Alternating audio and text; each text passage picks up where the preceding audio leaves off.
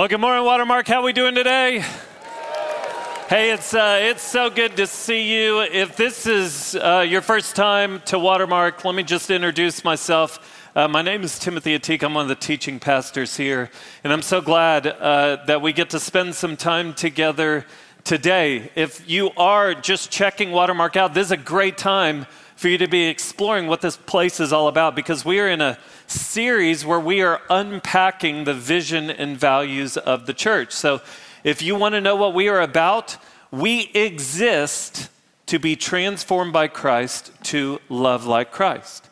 Like the hope here is that any person that would call this place home would experience the transforming love and power of Jesus Christ. And because of that, people in your life would taste the love of Jesus simply by being in relationship with you. And so last week, John did an incredible job of just unpacking for us what it means to be transformed by Christ. And today, we're going to talk about loving like Christ. Now, there's a lot of different ways that we could go talking about loving like Christ. What I want to do today is I want to talk about loving unbelievers like Christ. Specifically, I want to talk about sharing our faith. And so, uh, here's what that means it just means that if you're here this morning and you don't have a relationship with Jesus Christ, uh, it, it might feel a little weird from you, for you because it might feel like you are stepping into a sort of a, a family meeting. But what I hope you hear is what you can expect from those in your life who consider themselves followers of Jesus Christ. And uh, what I ultimately hope you understand is that Jesus Christ truly is worth it. But for those who call this place home, the hope is that we would leave this place and we would go out into our neighborhoods and into our workplaces and we would faithfully share the good news of Jesus Christ with those who do not know Jesus. We have been transformed by Christ, and the hope is that we would love like Christ. Specifically, we would love unbelievers like Christ.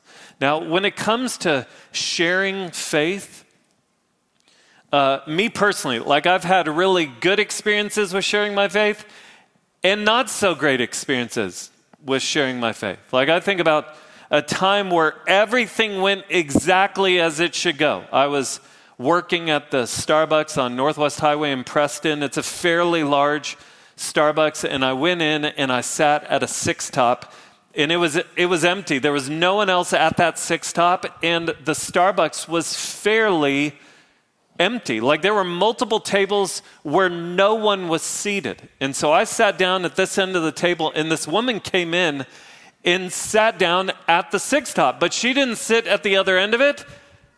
She sat directly across from me. So when it comes to invading people's personal space, she most certainly did that. but like it was an out of body experience because when I got taught in seminary how to share my faith, it played out exactly like I was taught. So she sat down. We started talking. The conversation turned spiritual. I was like, "Has anyone ever taken a Bible and shown you how you can go how you can know you'll go to heaven when you die?" And she was like, "No." And I was like, "Can I?" She was like, "Sure." I was like, "This is incredible. This is exactly if this is what sharing your faith is like and what it's about, count me in. I can do this all the time." But then there was another experience that didn't go nearly as well. I had been listening to this, uh, this pastor's podcast, and I remember on one sermon he talked about being at a coffee shop and he saw a guy and he just felt like he was supposed to go up to that guy and tell him that Jesus Christ loved him and wanted a relationship with him. And so I started thinking, that's what I need to do. I need to just start interrupting people's worlds and telling them, hey, Jesus Christ loves you and wants to have a relationship with you. And so I remember one time we were in Austin, Kat and I, we were eating at Potbelly, and like I just put a bullseye in this guy that worked at Potbelly. I was like, I guess this is the guy that's about to find out. Jesus loves him and wants a relationship with him. But I think it shifted, ended, and so he left the restaurant. So I followed him out into the parking lot.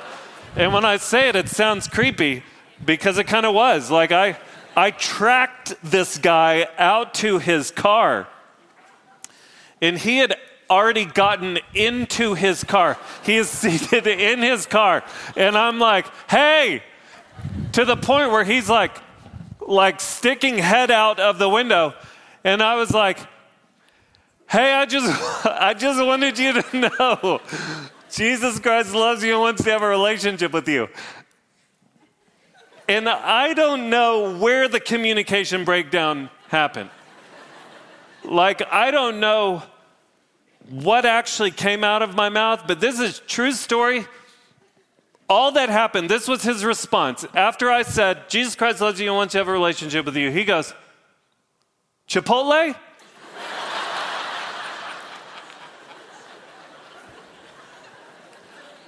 no, not Chipotle. Um, Jesus Christ loves you and. Uh, like I just fell apart. It was like, hey man, have a good day. Enjoy Chipotle. So here's the thing in my experience, when it goes well, there's joy and there's excitement, and you want to do it more. And when it doesn't go well, there's insecurity and there can be this feeling of obligation when it comes to sharing your faith. And then there's been other times in my life where I've sensed that God wants me to engage with someone, and I just don't. And there's been shame that I've in some way let God down. I don't know if you can identify with any of that. I would imagine that there are many people here who share their faith on a regular basis, and so you're just tapping into that joy of sharing your faith, which is awesome. If that's you, my encouragement to you is just keep doing what you're doing. But then I bet that there is a lot of people here who know the feeling of obligation and the feeling of shame that you should be sharing your faith, but you're not. And so, my hope today is that it would just be an encouragement to all of us to simply take a step. We've been transformed by Christ. We want to love like Christ. And here's my hope my hope is that each person in here who calls this place home and considers themselves a follower of Jesus Christ, my hope is that you would begin to tap into the joy that can come from loving unbelievers like Christ. The way that I'm going to encourage us this morning is from John chapter 4. We're going to look at a story in the Gospel of John, John chapter 4, where Jesus engages with an unbelieving woman. And so we're going to look at how Jesus loved an unbeliever, and then we're going to draw five conclusions, or we're going to identify five keys to tapping into the joy that can come from loving unbelievers like Christ. As you turn there, I just want I, I want you to believe that that God wants to do something through you, like He wants to use you. You can share your faith and He can equip you and empower you. He wants to invite you in to be a part of His mission. You never know what He's doing, you never know how His Spirit is working. You don't know what He wants to do in someone else's life, and you have no clue how He wants to use you in their lives. And so today is all about us just being equipped and empowered to go out and tap into the joy, not the obligation, not the shame, but the joy of loving unbelievers like Christ. The first key to tapping into the joy of loving unbelievers like Christ is this cultivate your yes to God's will. Cultivate your yes to God's will. Look with me in verse 3 it says, He, that's referring to Jesus, he left Judea and departed again for Galilee. And he had to pass through Samaria. So he came to a town of Samaria called Sychar, near the field that Jacob had given to his son Joseph. Jacob's well was there, so Jesus, wearied as he was from his journey, was sitting beside the well. It was about the sixth hour. A woman from Samaria came to draw water. Jesus said to her, Give me a drink for his disciples had gone away into the city to buy food. The Samaritan woman said to him, How is it that you, a Jew, ask for a drink from me, a woman of Samaria? For Jews have no dealings with Samaritans. So, from this section, the phrase that I want to clue in on is verse 4, where it says he had to pass through Samaria. A good way to help you understand this is simply to show you a map of Palestine during the time of Christ. And so, in the bottom, the blue section is Judea. That's where places like Jerusalem, that's where Jerusalem is. The Galilee uh, is kind of the salmon color. That's where Nazareth is, that's where the Sea of Galilee is. Jesus is traveling from the blue to the salmon. The, the, he's going from Judea to Galilee, and the text says that he has to pass through Samaria, which is the purple part. A good way of thinking about it is like if you're traveling from Austin to Dallas and you say that you have to travel through Waco, okay? There, you get on I 35 and you travel north to, to Dallas. Now, here's what you need to understand going through Samaria was the quickest way, but it wasn't the only way. Because when you look at the map, the route that Jesus takes is the red route, which goes straight up through Samaria. But if you look at the green line, there was actually a way around it. So if you've been traveling through Waco sometime in the last three years, you know the traffic that is there due to construction. You don't have to go through Waco. You can hop on 340, which will take you around Waco. There's actually another way to go from Judea to Galilee where you bypass Samaria. Going through Samaria might have been the quickest way, but for many Jews, it was not the preferred way to get to Galilee. The reason it wasn't the preferred way is because many Jews hated Samaritans. Like, it's good for you to know the background on Samaritans. Maybe you've heard of the parable of the Good Samaritan, but you don't really know anything about Samaritans. So, you need to understand that 750 years prior to this encounter with this Samaritan woman, in 722 BC, Assyria showed up in Israel and deported the majority of Jews living in Israel. And then Assyria imported five different nations of captives into the area that is now that we know as Samaria. And those five different nations intermarried with the Jews that remained in the land. Their offspring became known as Samaritans. And Samaritans created basically a hijacked version of Judaism. They they hijacked Judaism and kind of created their own religion. So they took a lot of the teachings of Judaism and then adapted them to their own ideas. They even took the temple of Judaism, which was the place where the presence of God resided, and they ignored it and they created their own temple for worship. So Jews looked at Samaritans and despised them. Some Jews even prayed that the Samaritans would not be a part of the resurrection. And so there were many Jews that took the route around Samaria simply because they didn't want to have to engage with them. So it's interesting that the text says that Jesus had to go through Samaria. What we need to conclude is that that's not talking, what that's not saying is that the only way to get from Judea to Galilee was through Samaria. What it's actually talking about is Jesus responding to the will of God. He had to go through Samaria because he was saying yes to God's will for him and for this woman. Jesus had a divine appointment with a Samaritan woman by a well at about noon. There's another verse that I think is really important in this moment. It comes later in John chapter 4, but I want to go ahead and read it now. Because when Jesus sits down by this well, his disciples go into town to get some food, and when they come back, they want Jesus to eat, but Jesus won't eat their food. Listen to what Jesus says in verse 34. Jesus says, My food is to do the will of him who sent me and to accomplish his work. Do you hear what Jesus is saying? He's saying, You want to know what nourishes me?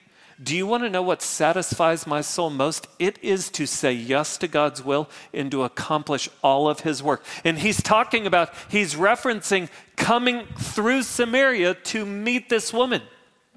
That's what was nourishing him, that's what was satisfying to him. So that's where we have to start.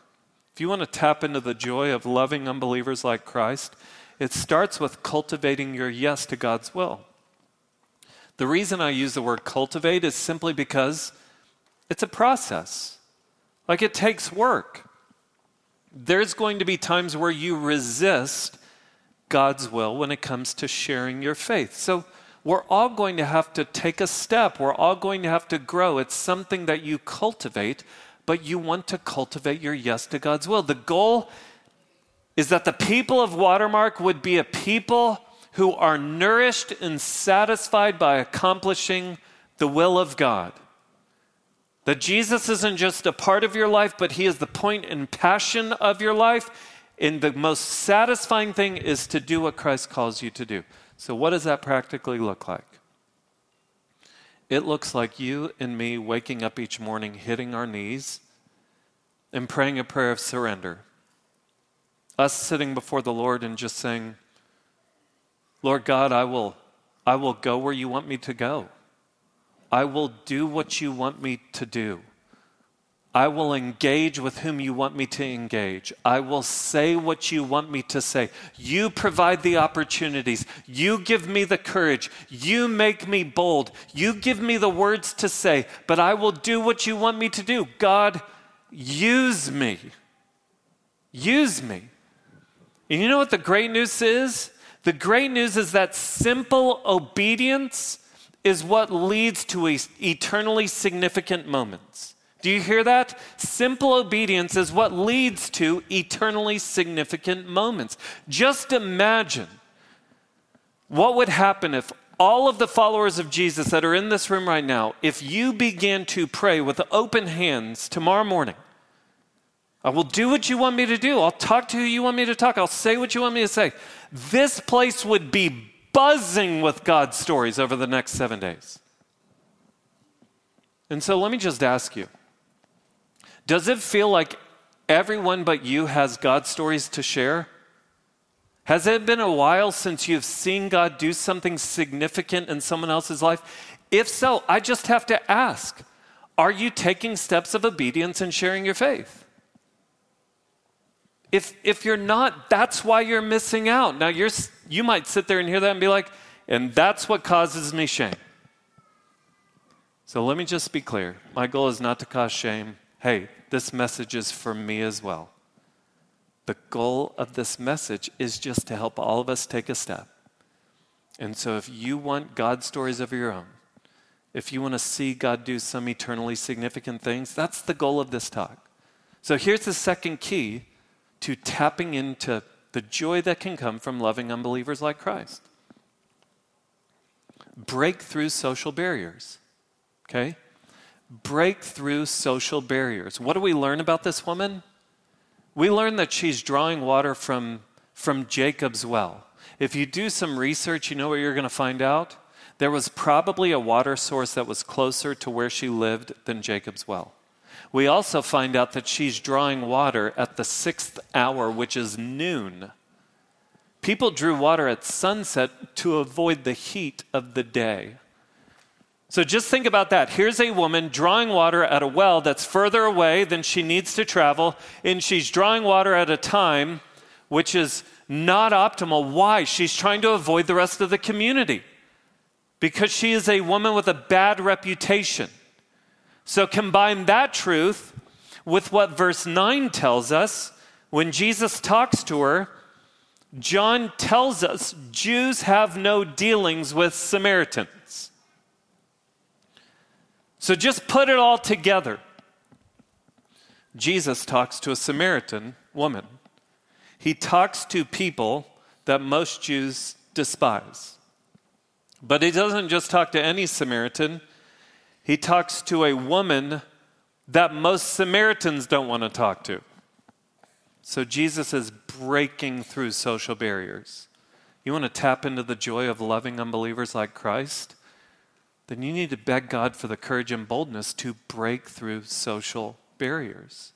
Let me ask a question that might be convicting, but we need it, and we need to wrestle with it if we're going to tap into joy. Here it is, don't miss it. Is there anyone in your life whose beliefs, convictions, and lifestyle are so vastly different than yours that you have no dealings with them? Just think. Is there any individuals that come to mind from your work or your neighborhood? Are there any groups of people in general that their beliefs, convictions, or lifestyle are so vastly different than yours? And honestly, they're so nauseating to you that you have no interactions with them. Like, I think about what verse 9 says. It says, For Jews have no dealings with Samaritans. Just insert your name into that phrase. Timothy Ateek has no dealings with who? Does anyone come to mind? If someone comes to mind or a certain group of people comes to mind, then ask yourself this question Does Jesus love that person? If the answer is yes, then why won't you? Because here's the thing if, if you won't engage with them, then there's a good chance that other Christians won't engage with them. But if you won't reach them and other Christians won't reach them, then who is reaching them? What if God wants to work through you by giving you everything you need to break through those social barriers? When we were living in Waco, I remember my, my wife befriended her hairdresser, and her hairdresser and that hairdresser's husband, they were leaders in the pagan society in Waco. And so my wife just broke through a social barrier. And she began to befriend this woman from the pagan society to the point where this woman would trust us with her, with her child. My, my wife would babysit her kid from time to time. And then this couple from the pagan society wanted to have a birthday party for their son, but their apartment was too small. And so we hosted this kid's birthday party at our home. Well, who were the friends that came to celebrate this kid's birthday? It's all their friends from the pagan society are showing up to our house wearing symbols on jewelry which stand completely against everything that I believe. These are people who either worship other gods or have some association with Satan in some way. And yet they were in our house. We were breaking through a social barrier. And I look at my wife's example. And when I look at my wife's example of breaking through that social barrier, here's what it reminds me it reminds me that we have to be a people who look past external sin to the internal need. We can't just see people for who they are now. We have to see people for who they could be if Jesus Christ captivated their hearts. Just imagine have you ever done that where you just envision someone who is far from Christ one day sharing their testimony? Like, imagine. I, just think of this woman from the pagan society one day standing in a church testifying of how Jesus Christ met her and brought her to himself. But it's going to require us breaking through social barriers. Now, watch how the story continues. Verse 9. It says, The Samaritan woman said to him, How is it that you, a Jew, ask for a drink from me, a woman of Samaria? For Jews have no dealings with Samaritans. Jesus answered her, if you knew the gift of God and who it was that is saying to you, Give me a drink, you would have asked him, and he would have given you living water. The woman said to him, Sir, you have nothing to draw water with, and the well is deep. Where do you get that living water? Are you greater than our father Jacob? He gave us the well and drank from it himself, as did his sons and his livestock. Jesus said to her, Everyone who drinks of this water will be thirsty again, but whoever drinks of the water that I will give him will never be thirsty again. The water that I will give him will become in him a spring of water welling up to eternal life. The woman said to him, Sir, give me this water so that I won't be thirsty or have to come here to draw water. So, do you see what Jesus does? He, he starts a conversation with this woman and then turns it spiritual. Starts a conversation about physical water, and then he transitions to talking about living water. And she doesn't get it. She's like, Man, if you've got some water that's going to make me not thirsty so I'm not having to just do these trips, like, please.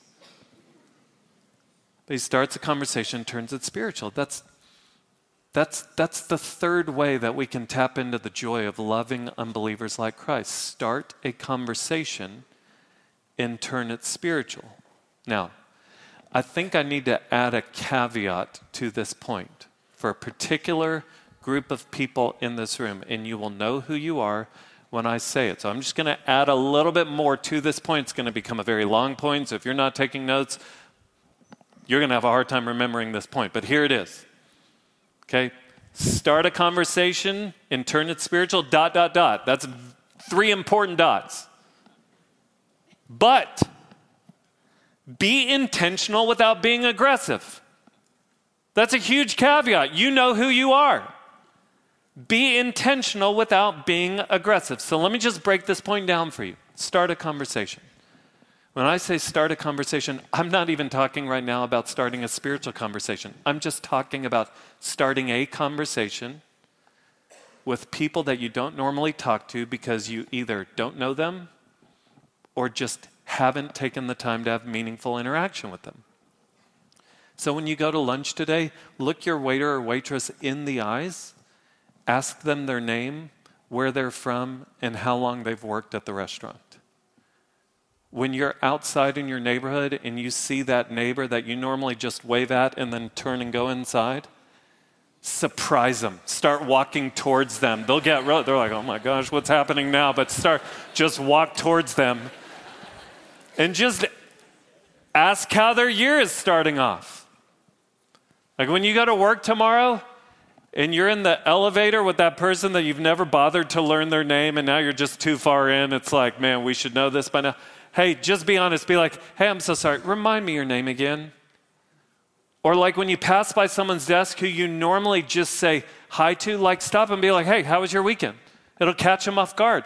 But like, I'm just talking about starting a conversation.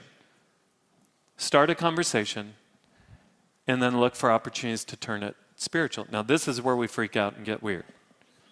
Because they're like, oh, I, I, I can start a conversation, but I don't want to. I don't want to jeopardize the relationship by turning it spiritual. Well, just don't be weird about it.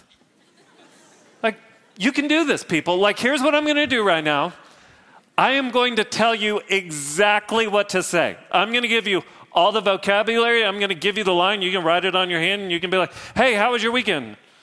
So, uh, Jesus, like, uh,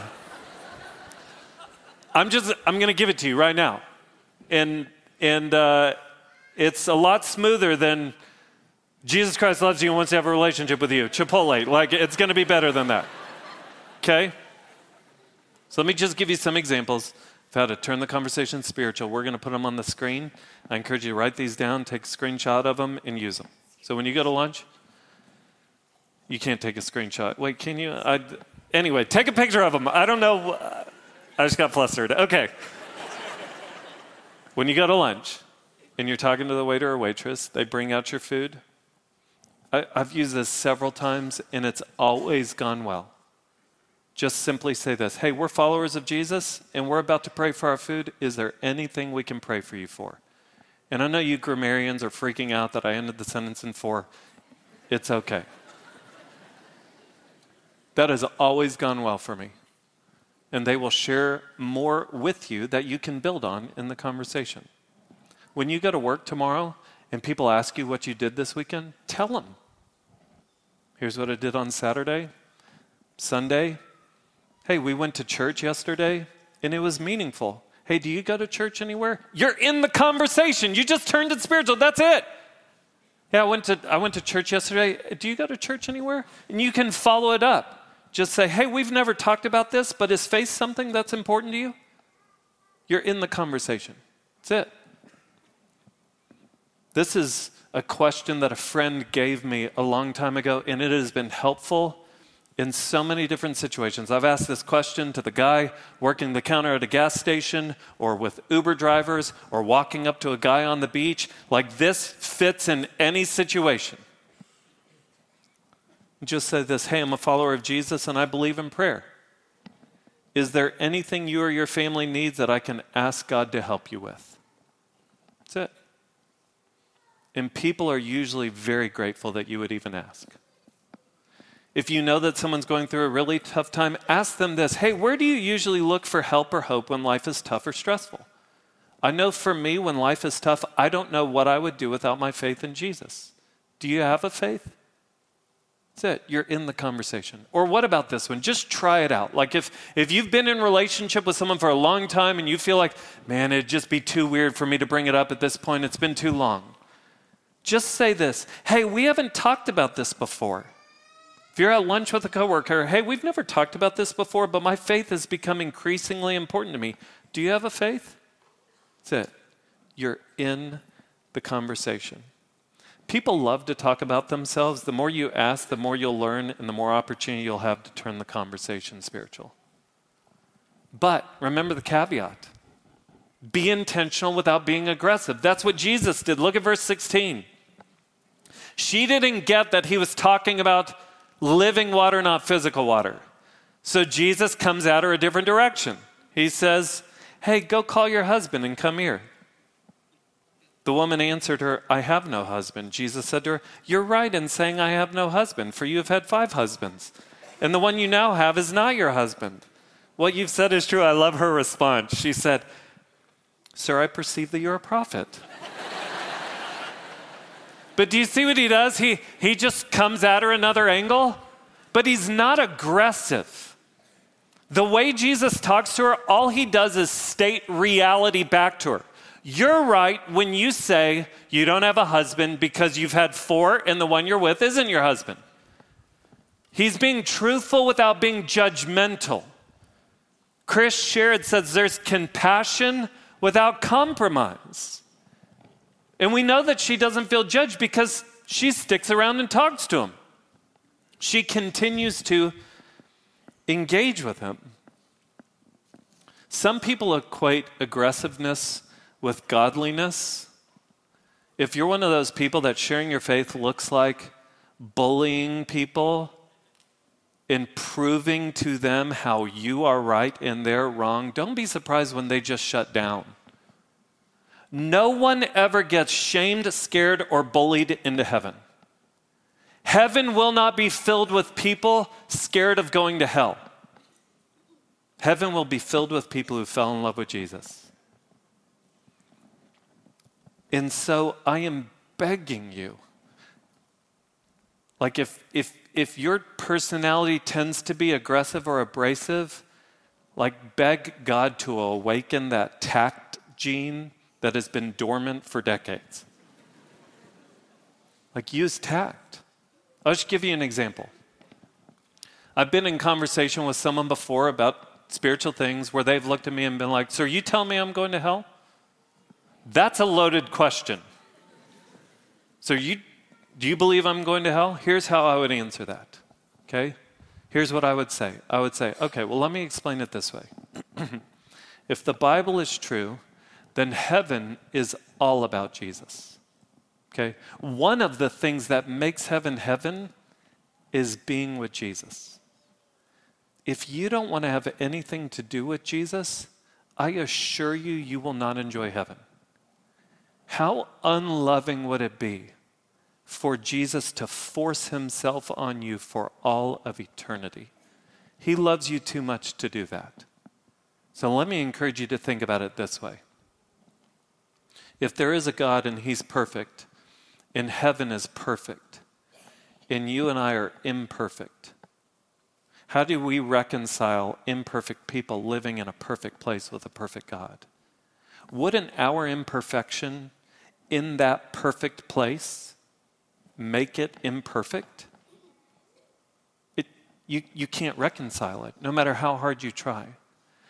The beauty of God's love for us is that He sent His Son Jesus, who was and is perfect, who lived a perfect life, who was punished on the cross for all of our imperfections. And He rose from the dead as a demonstration that He has defeated our imperfections. And when we put our faith in Him, you know what happens? all of his perfection is credited to our account, making a way for us imperfect people to spend eternity with a perfect God in a perfect place. That's how much he loves us. The question is will you allow yourself to be loved by God or not? Do you see it? There's tact, there's intentionality. You're intentional but not aggressive. Number four, if you want to tap into the joy of loving unbelievers like Christ, then communicate the sufficiency of God's grace for them. Okay, communicate the sufficiency of God's grace for them. Look at what happens in, in verse 21.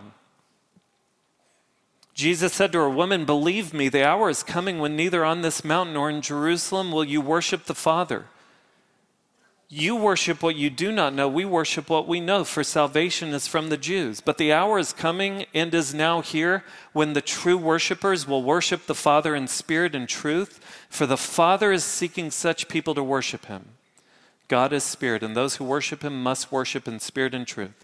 The woman said to him, I know that Messiah is coming, he who is called Christ. When he comes, he will tell us all things. Jesus said to her, I who speak to you am He. There's a lot that we could explain in this passage right here. All I want you to see is that this is the first time in the Gospels where Jesus self identifies as the Messiah. He actually only does it twice once here and once when he's on trial.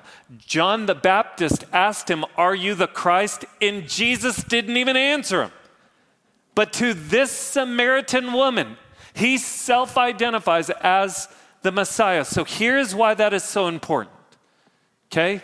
This woman has had four husbands, and the one she's with isn't her husband. What you need to know is rabbis regarded two or at the, at the most three marriages as the maximum for a woman.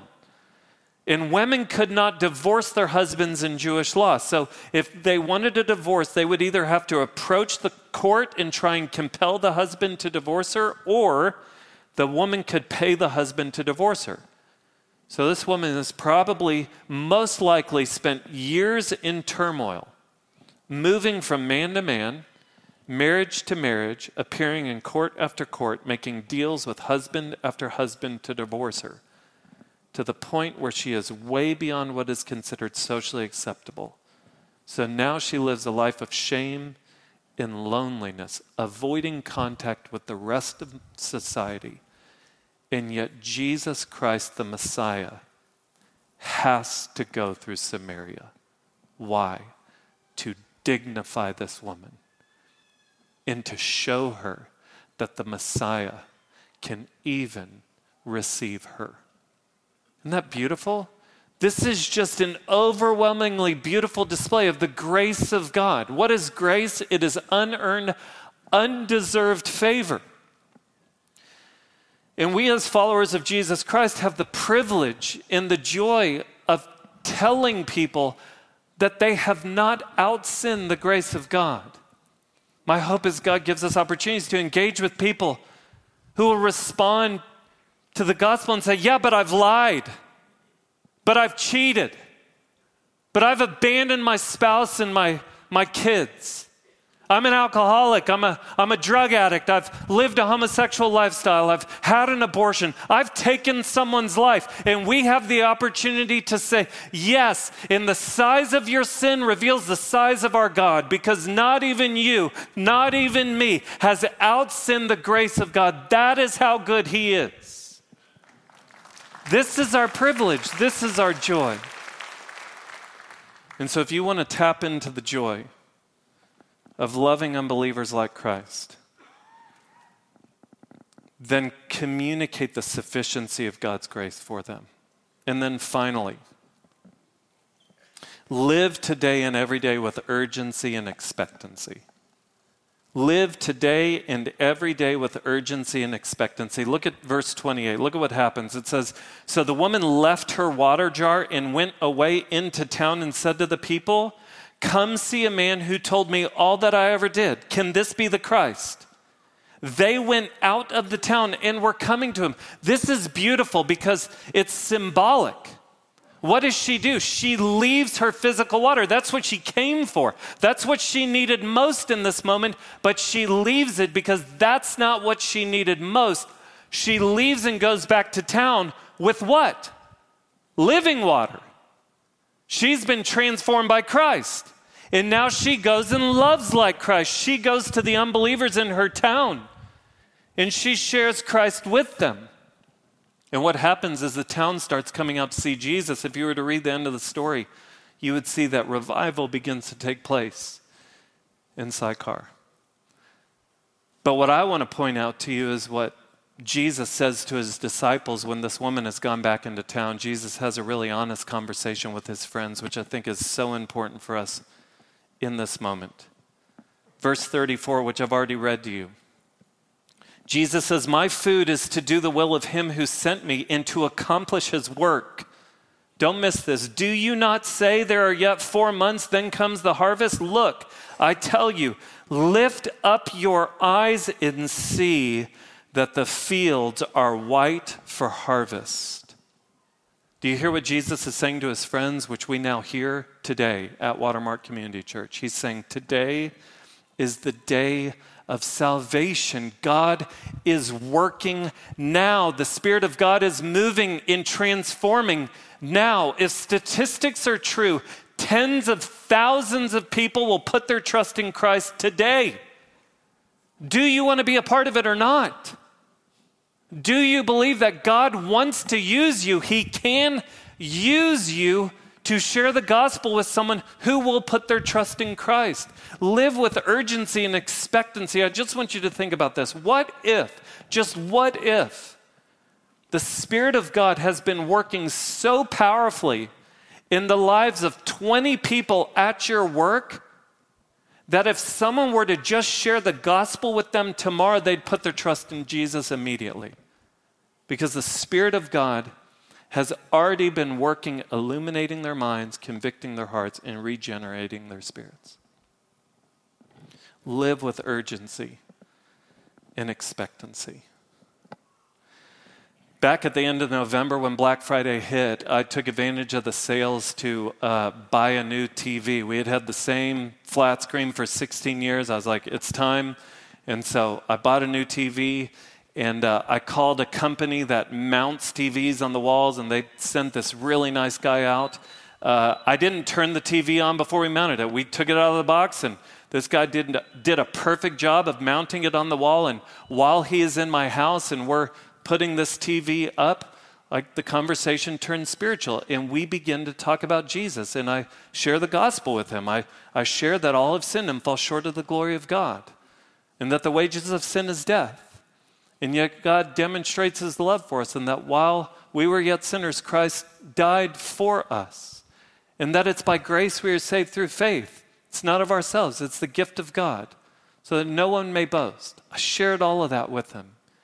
And it was new news to him. You could just see that he was, he was, he was hearing something that he hadn't heard before. It was such an enjoyable conversation. Really enjoyed getting to meet him and get to know him. And he left my, my house that evening. Well, um, last Sunday morning, Saturday night, we had been watching a show. Well, what I didn't tell you is that that TV um, turned it on, wasn't pleased with the quality.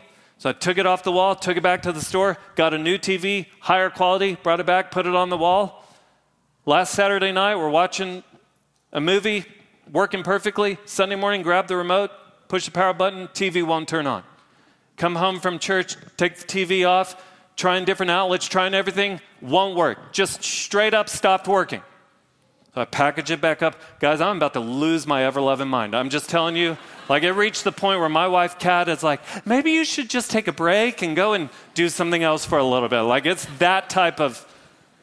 So I package the TV back up. I take it back. If you're keeping count now, got my third TV in a month and a half, came back. And I called this guy who had helped me before. He comes back, he puts the TV on the wall. And the conversation turns spiritual again. And we have another conversation about Jesus. And I'm sharing with him that there is nothing more important than Jesus. And, and if you're here today, and I hope you are, I, I still believe in what I said that there is nothing more important than Jesus. And my hope is that you would put your trust in Jesus today. But as we talked, I, I felt like I could see in his eyes the Spirit of God beginning to awaken his mind and his heart to reality. And then I prayed for him, and, and he left. And when he left, here's what Kat said to me. She said, That's why our TV broke. That's why it broke. So that he would come here and you would share that with him. And you know what I felt in that moment? Joy. I felt nourished. I, I felt what Jesus talked about. I felt nourished doing the will of God. And so here's my commitment I want more of that joy in 2023. And I want more of it for you as well. Let's tap into the joy that comes from loving unbelievers like Christ. We've been transformed by Christ to love like Christ. So here's how I want us to end our time today. I want us to end our time by simply praying.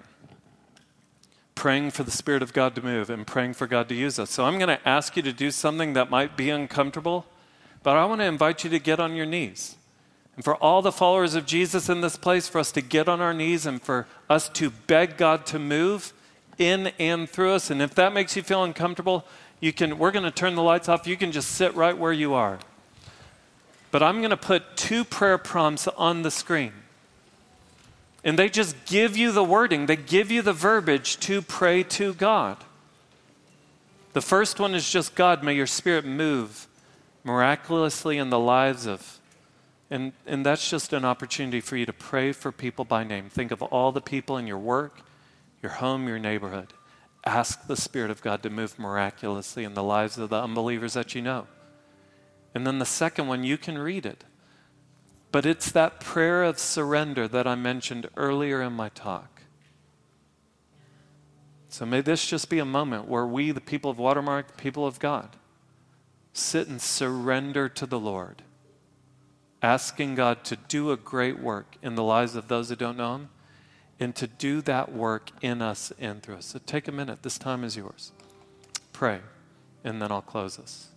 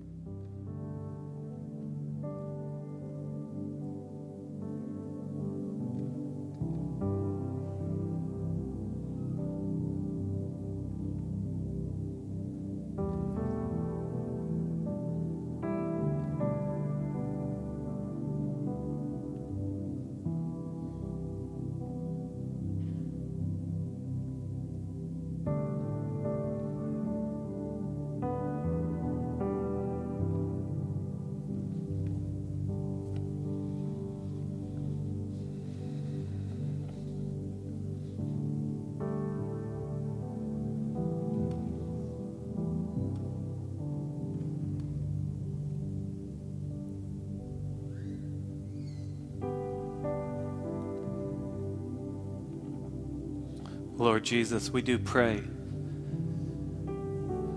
that we could see you do a miraculous work in the lives of our unbelieving family and friends. This week, Lord, I pray today, Lord, today may it be the day of salvation for many of the people that we know and we've been praying for. Lord, hear our prayers for all of the names of people that were just prayed for in this room. And God, I pray that your people, those who consider themselves followers of Jesus Christ. I pray for myself, Lord. Lord, may we go where you want us to go. May we do what you want us to do. May we engage with those you want us to engage with. May we say what you want us to say. Would you provide the opportunities? Would you provide the courage? Would you provide the boldness, God? Would you provide the words? Would you have your way in us and through us? God, use us for your glory. And may we experience the joy as soon as today and tomorrow. We experience, may we experience the joy that comes when we love unbelievers like Christ. We love you. In Jesus' name, amen.